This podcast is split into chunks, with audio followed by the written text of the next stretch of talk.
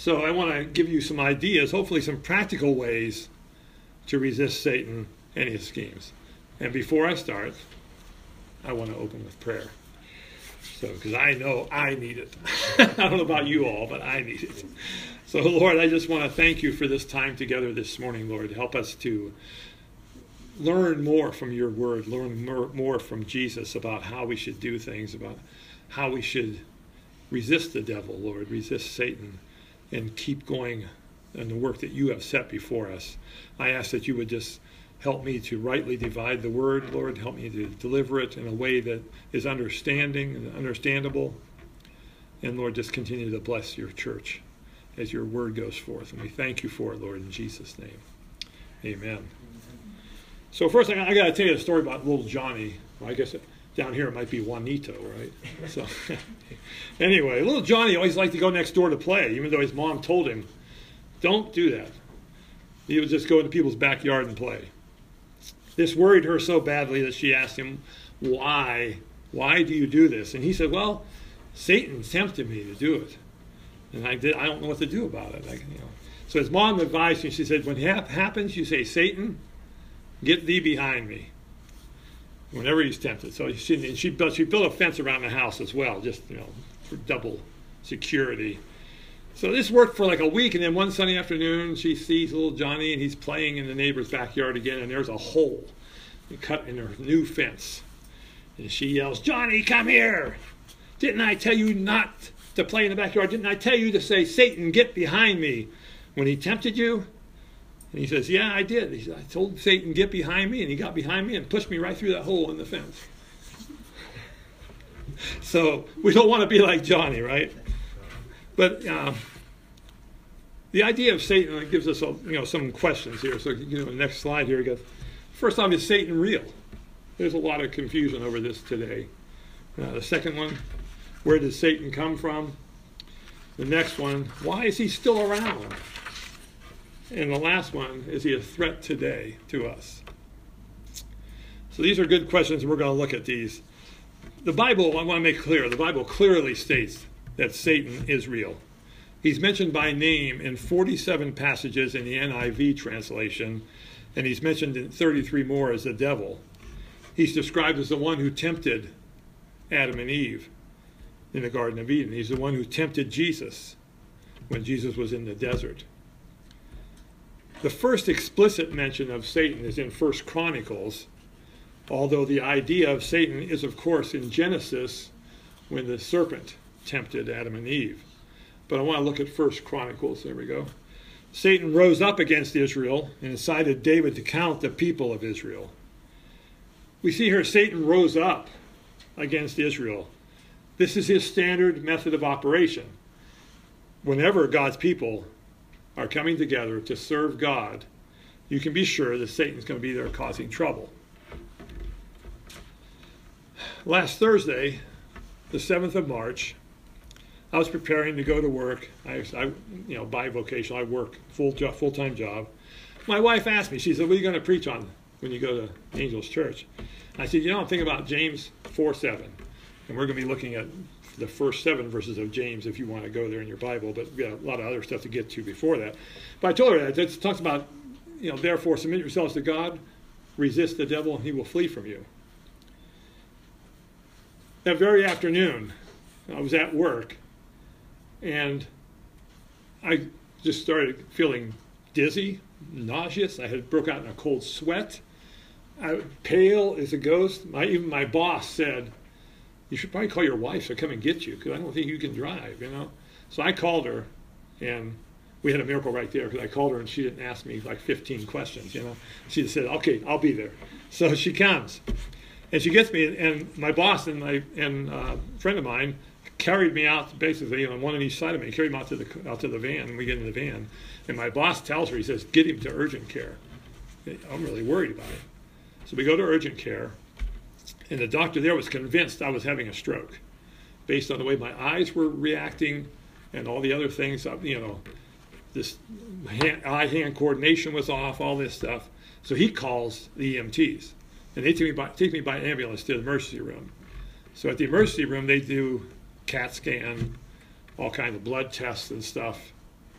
and everything came back negative. I was still sick, but there was no stroke. Now I'm I'm firmly convinced it wasn't.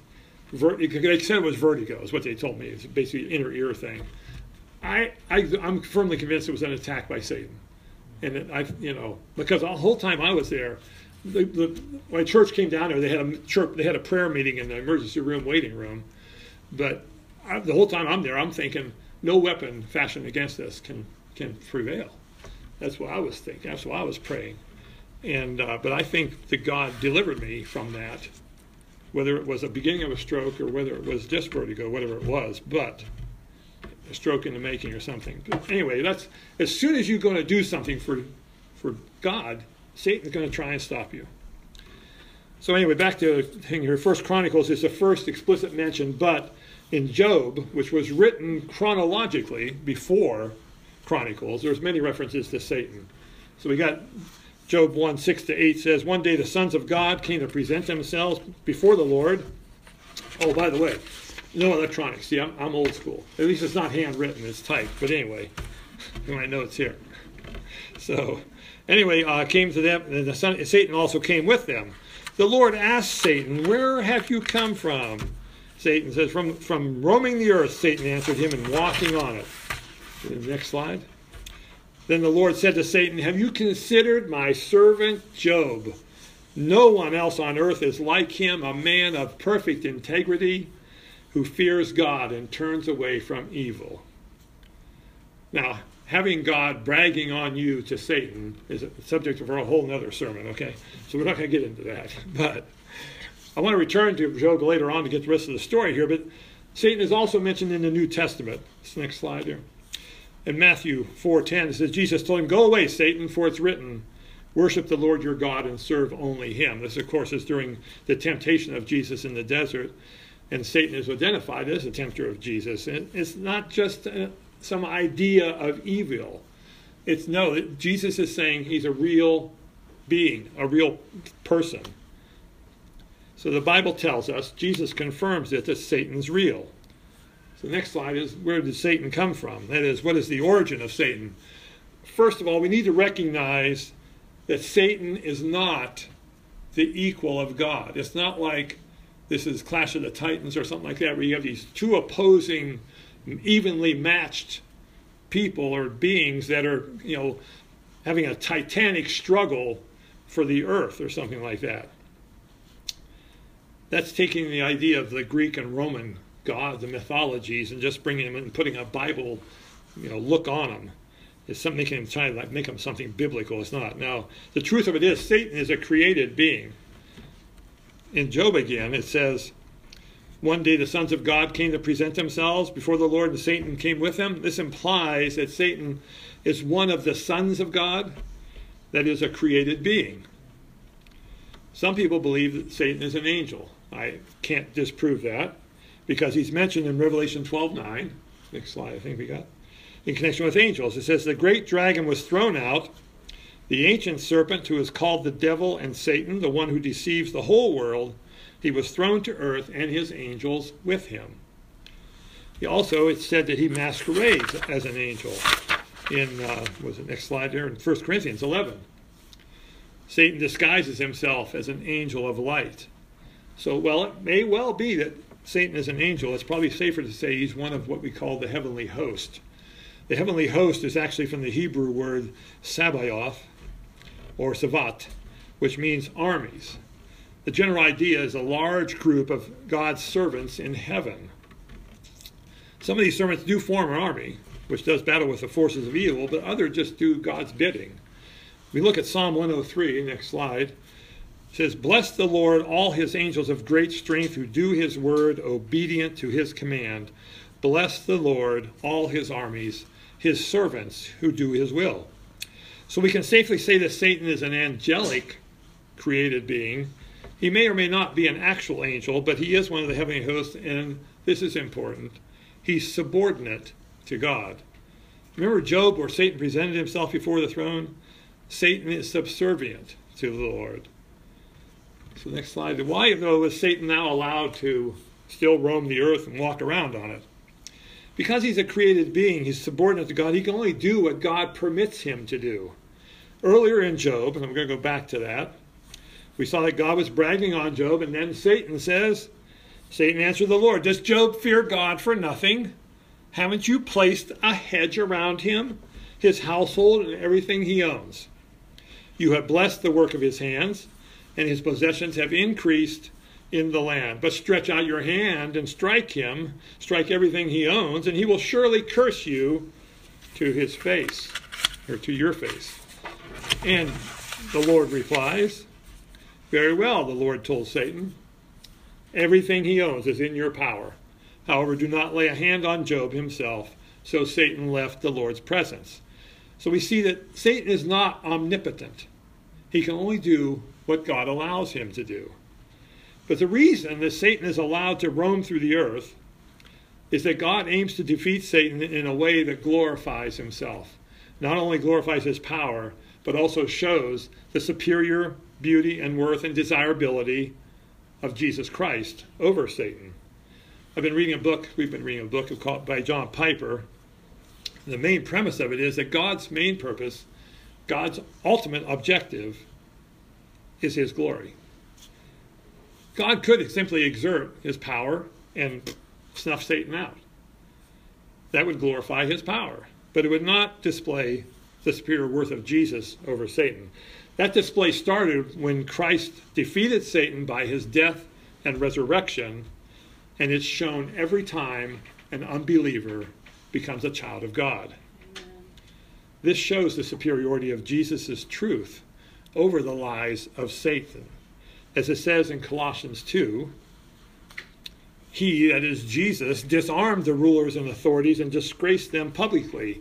He, that is God, triumphed over them in him, in Jesus. If it's one thing Satan can't stand, is to be disgraced publicly. I don't think anybody likes it, but Satan especially. This is why we see satanic attacks on Christians when God is being exalted. Satan wants the worship that belongs to God, but he can't have it. But he still tries to get it. So, what about today? Is Satan a real threat to the world, to the redeemed? Well, as we saw in Revelation 12 9, the great dragon was thrown out, the ancient serpent who's called the devil and Satan, the one who deceives the whole world, he was thrown to the earth, and his angels with him. Satan is the Greek Satanas, meaning accuser or adversary. And it's the same as the devil, which comes from diabolos, meaning slanderer, liar, or cheat. We get the word diabolic, the Spanish diablo, comes from the same root. Revelation 12 continues in verse 10. I heard a loud voice in heaven say, The salvation and the power and the kingdom of our God and the authority of his Christ have come. Next slide because the accuser of our brothers and sisters who accuses them before our God day and night has been thrown down. Satan's main occupation is accusing the brothers and sisters, the children of God. He's still doing this work day and night. When God doesn't listen to him because we're covered by the blood of Jesus, he doesn't stop. He comes to us and he starts accusing ourselves. This morning I woke up at 3 a.m. And I'm thinking to myself, who am I going to come over here and present the Word of God in this church? You know, I'm nothing. You know, I'm a sinner, saved by grace. And I had to I had to remind myself, like Paul, that I can do all things through Jesus Christ who strengthens me. It's not me. I'm not I'm not preaching the word of Jim here. I'm preaching the word of God. I'm teaching the word of God. It's, you know, not me. It's it's him. Also, but you got to remember what First Peter says. Be sober minded, be alert. Your adversary, the devil, is prowling around like a roaring lion, looking for anyone he can devour. Satan's mission is to keep Christians from fulfilling their God given mission. He's definitely an issue for believers today. But what about the unsaved? Well, let's look at Paul says in Ephesians here. You were dead in your trespasses and sins in which you previously lived according to the ways of this world, according to the ruler of the power of the air, the Spirit, now working in the disobedient. We see Satan working in the disobedient, the unsaved. They're in bondage to Satan. If you're not filled with the Holy Spirit, then the spirit of the ruler of the power of the air is working in you. Now, the ruler of the power of the air, of course, is Satan. And Jesus refers to Satan as such in John 12 when Jesus made his triumphant entry into Jerusalem. He said, Now is the judgment of this world. Now the ruler of this world will be cast out. He was talking about his upcoming crucifixion and resurrection, where this world and Satan would be judged, and death would be defeated. During the Last Supper, Jesus also said this about Satan. He I will not talk with you much longer because the ruler of this world is coming. He has no power over me. Satan has no power over Jesus because Jesus is God incarnate. And Satan is subservient to God. But this is another verse that supports that idea, but it also means Satan has no power over us because we are in Christ. Paul refers to Satan as the God of this age in 2 Corinthians 4 4. He says, In their case, the God of this age has blinded the minds of the unbelievers to keep them from seeing the light of the gospel of the glory of Christ, who is the image of God. In their case, the there refers to unbelievers. We see that Satan blinds the minds of unbelievers to keep them from understanding and receiving the gospel. But this, brothers and sisters, this is why it is so important for us to share the gospel, the good news of Jesus Christ, with everyone we meet. The Holy Spirit is the only power that can unblind the minds of unbelievers and allow the gospel to come in, but we are the vessels that carry that gospel to a lost and dying world. As it says in 2 Corinthians 5 18, Everything's from God who has reconciled us to himself through Christ and has given us the ministry of reconciliation. Because we have been reconciled to God, we have the ministry of reconciliation. And we'll have to give an account for how we've used that ministry. So, back to our discussion though. We know that Satan's real. We know where he came from. We know why he's still around. And we know he's still a threat to us and unbelievers. So let's look at the topic verse, James 4 7. It says, Therefore, submit to God, resist the devil, and he will flee from you. So let's unpack this a little bit. The Greek word here for submit is, I got I'm not a Greek scholar, so hypotagate and means to subject yourself to, to become, to be in subjection to, to, or subordinate to. In other words, to take orders from someone. In this case, God. We must be in subjection to God, or we're doing the devil's bidding. The Greek word for resist is antistete, and it means to array against. Anti always means opposite, against, like the Antichrist. Antistete, I'm not sure what a stete is, but anyway. But it means to array against, as in God resists the proud. That is, God sets himself against the proud. We ought to set ourselves against Satan. That is, we need to stand firm, immovable against him, like a fortification. But it also carries the idea of active opposition, like Jesus says in Matthew 16. I also say to you that you are Peter, and on this rock I will build my church, and the gates of Hades will not overpower it. Withstanding Satan, resisting Satan, is not just a defensive action, it's also an offensive action. The reason Paul used so many military metaphors in his epistles is because we are soldiers in the war for souls. People are perishing every day because they believe Satan's lies. We need to be about our Father's business, bringing the truth of Jesus to them. But back to James 4 7. The Greek word for flee is pheuxetai, and it's only used here in this verse. It literally means to run away. There's an old song. Just one of us can put a thousand to flight, and two of us can send the legions fleeing. I know you guys won't know that one, but it's an old song. I say? Anyway, now, therefore, at the beginning of the verse, refers to what James has written before this verse, and as they always say, when you see therefore in the Bible, you need to go back and look and see what it's there for. So let's look at the first six verses.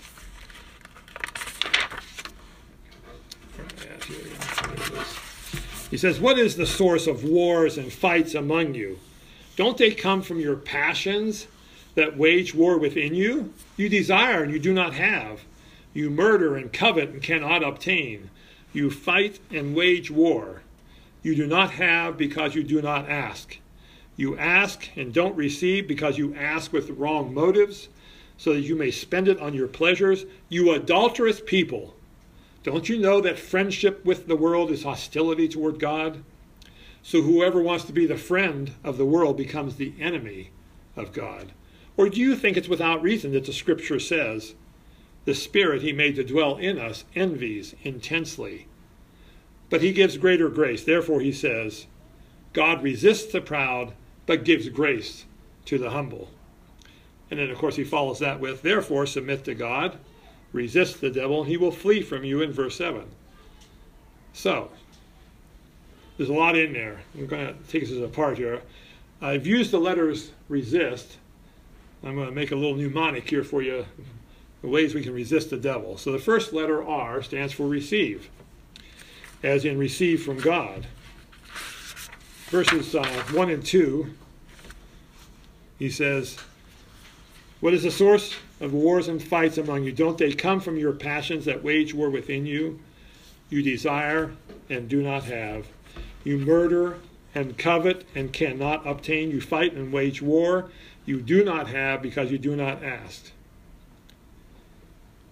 We need to be content with what we have, with what God has given us. Paul says in Philippians 4:12, I know both how to make do with little and I know how to make do with a lot. In any and all circumstances, I have learned the secret of being content, whether well fed or hungry, whether in abundance or need. The secret is in the next verse where Paul says, I'm able to do all things through him who strengthens me, him being Jesus Christ, of course. But I think it's interesting that Paul said, I, I wasn't I haven't been given this this ability. I had to learn it. Okay? I didn't know how to read when I was a child. I had to learn how to read. I didn't know how to drive a car. I had to learn how to drive a car. We have to learn to be content it implies it's not something that comes naturally to us to be content. We covet, we don't get what we want, or what we think we deserve, and that opens the door for Satan to tempt us. Watchman Nee, a Chinese church leader and a Christian teacher who died in 1972 after 20 years in a Chinese prison, says, He who is able to accept everything gladly from the Lord, including darkness, dryness, flatness, and completely disregards self is he who lives for him. But notice James says you do not have because you do not ask. We should be asking God for whatever we need, that is, whatever we're lacking. James says earlier in his apostle, back at James 1 5, he says, in epistle, sorry, now if any of you lacks wisdom, he should ask God, who gives to all generously and ungrudgingly, and it will be given to him. Paul writes, in Philippians 4:19. And my God will supply all your needs according to his riches and glory in Christ Jesus. Notice this verse says needs, not wants. But when we're attuned to God, when we're submitted to God, it says in James 4 7, then whatever we ask for will be our needs because we will have the mind of Christ in us. As Paul says in 1 Corinthians 2, for who has known the Lord's mind? That he may instruct him. But we have the mind of Christ. Keeping the mind of Christ in us, thinking what Jesus thinks, feeling what Jesus feels, doing what Jesus does, keeps us submitted to God, connected to God, just as Jesus was connected and submitted to God. The second letter E stands for enmity, that is, enmity with the world. James 4 4 says, You adulterous people, don't you know that friendship with the world is hostility toward God? So whoever wants to be a friend of the world becomes the enemy of God. So, to be a friend of God, to have the mind that was in Christ, we cannot afford to have friendship with the world. Now, this doesn't mean that we can't associate with anyone who's unsaved. Look at Paul says in 1 Corinthians 5. I wrote you in a letter not to associate with sexually immoral people. I did not mean the immoral people of the world or the greedy and swindlers and idolaters. Otherwise, you'd have to leave the world. Paul's warning believers not to associate with other nominal believers who are in unrepentant sin. I think we get an idea by looking at the opening in James 4 where he says, You adulterous people. James is writing to the saved believers as well, but he calls them adulterous people. Can you imagine Pastor Angel getting up here and saying, You adulterous people? You know? I mean, it's just, it's, you know, anyway. James calls these believers, he calls those believers who have friendship with the world, he calls them adulterers. This goes back to the back to the Old Testament when you know God told Israel, You guys are adulterers. You've left me. You've gone after other gods and stuff like that. And I think that's what he's saying here. He's saying, you believers, you say you belong to God, you claim Jesus as your Lord and Savior, but you sure don't act like it. You put idols in the place of God. I think we used to call these people Sunday Christians. They go to church on Sunday they act all nice and you know very pious and stuff. And they go home, they kick the dog, beat the wife, cheat on her taxes, lust after the neighbor's wife, go gambling and stuff. You'd be hard pressed to say they ever had a real conversion experience. After all, who are the enemies of God if not the unsaved? And James says the friend of the world becomes the enemy of God. I don't know about you, but I sure don't want to have God as my enemy. okay? I'd much rather have him as a friend. The next letter, S, third letter, is for spirit filled. As Paul writes in Ephesians, 5:18 he says don't get drunk with wine which leads to reckless living but be filled by the spirit that is filled with the holy spirit. Also in galatians paul says i say then walk by the spirit and you will certainly not carry out the desire of the flesh.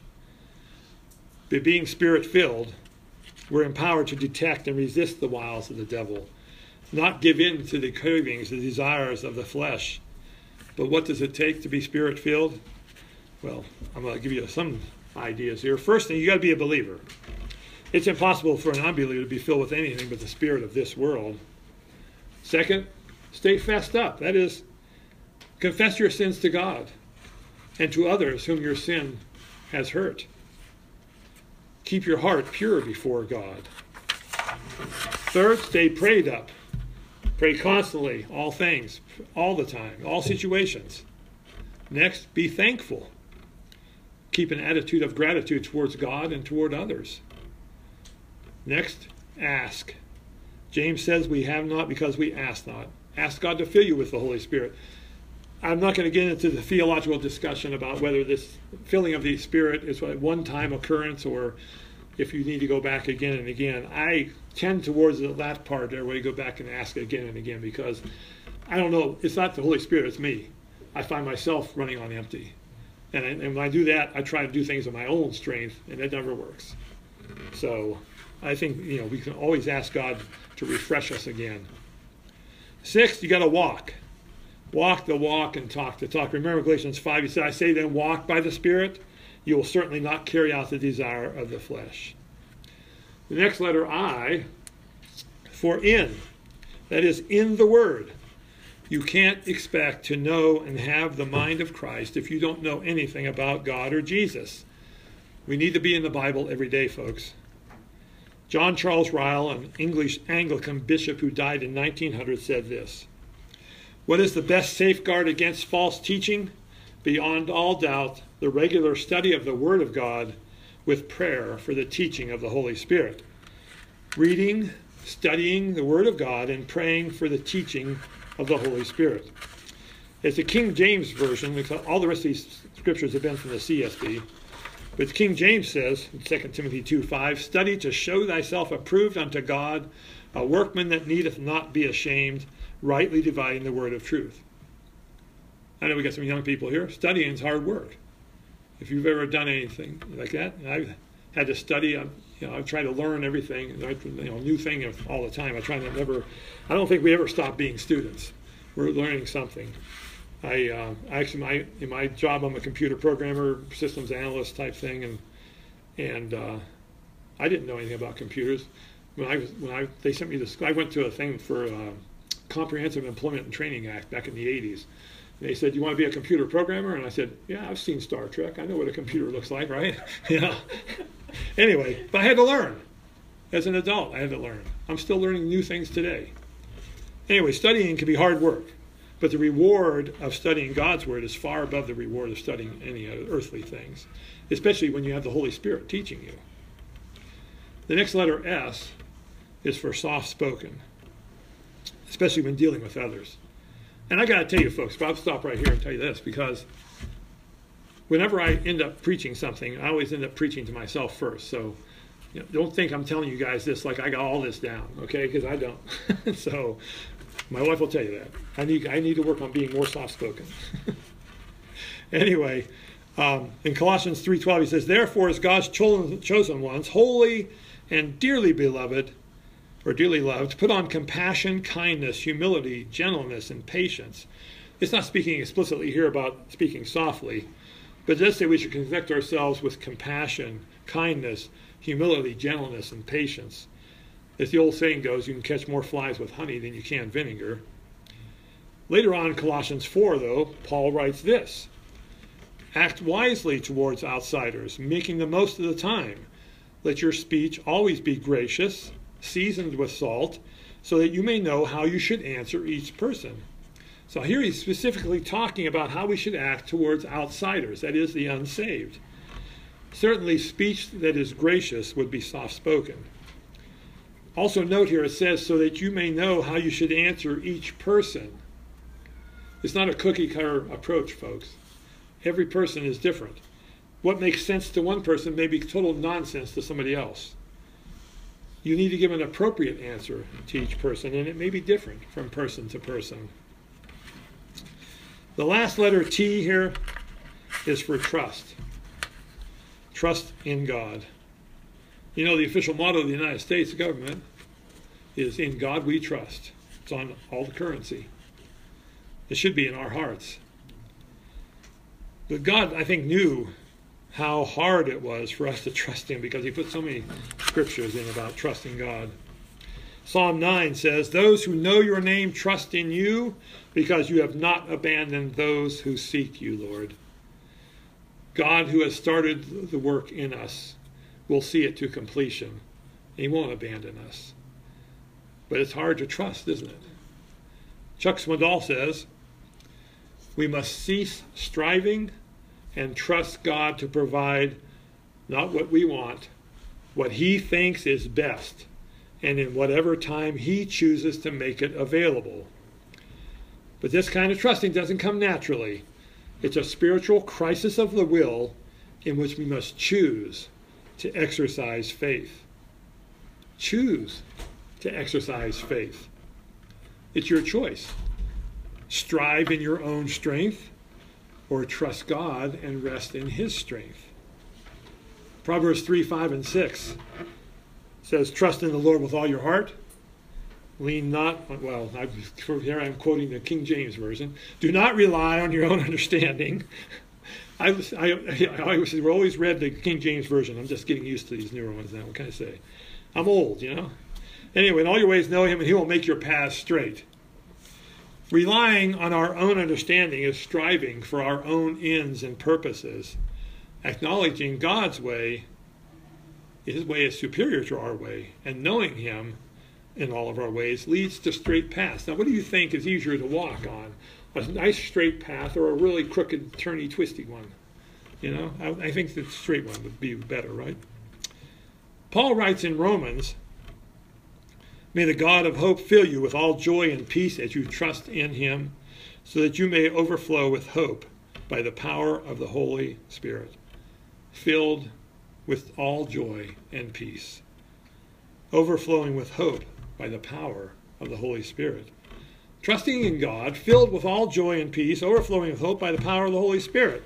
As it says in the second half of 1 John 4 4, the one who is in you is greater than the one who is in the world. I think King James says it better. Greater is he that is in us than he that is in the world. As the old song goes, another old song, trust and obey, for there's no other way to be happy in Jesus, but to trust and obey. So let's recap, shall we? The keys to resisting the devil is receiving from God, being satisfied with what He gives us, not coveting or desiring more than what we need, not striving for greater and greater material gains. Enmity with the world, not friendship. Spirit filled, walking in the Spirit, confessing our sins to God, praying without ceasing, with an attitude of gratitude in all things. In the Word, studying to show ourselves approved, learning more about Jesus, filling our hearts and our minds with the Word of God so that it overflows and comes out of us. We have a thing in counseling, right? The old pitcher thing. And it's like you have a pitcher sitting on, on the thing with water or whatever's in there, right? It's so perfectly fine when it's sitting there. When you jostle it a little bit, stuff spills out of it. And that's what happens to us when we're we're traveling along and everything's running smooth, and all of a sudden something happens, you know, something bad, and it upsets us. And what spills out of us is nothing more than what's in us. And what we want to have come out of us is not cursing and yelling and screaming and you know, kicking the dog and everything else. We want the Holy Spirit coming out of us, the Word of God coming out of us. So we, well, you, be, what are you filled with? You got to be filled with the Spirit, have it come out of you. Soft spoken, having compassion on all, being gentle with dealing when dealing with one another, being kind and humble and having patience. God's working on me on the patience part, Taylor, right now. But lastly, trusting in God. We shouldn't be fearful or anxious about anything. In everything, making our needs known to God through prayer and supplication.